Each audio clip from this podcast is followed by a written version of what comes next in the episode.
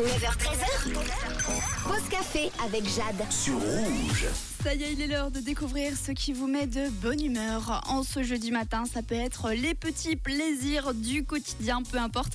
Et on commence avec un message de Juju qui nous dit Moi, ce qui me donne le sourire aujourd'hui, c'est ma merveilleuse journée d'hier. On a passé, on a été à Alpamar avec mon amoureuse. C'était génial. Bah, c'est trop mignon. C'est, ben oui, fêter son anniversaire en amoureux. Franchement, ça passe toujours très bien. Un autre message aussi de Adriane qui nous dit Pour euh, la bonne humeur, ça vient du fait que la belle période de Noël s'approche à grands pas.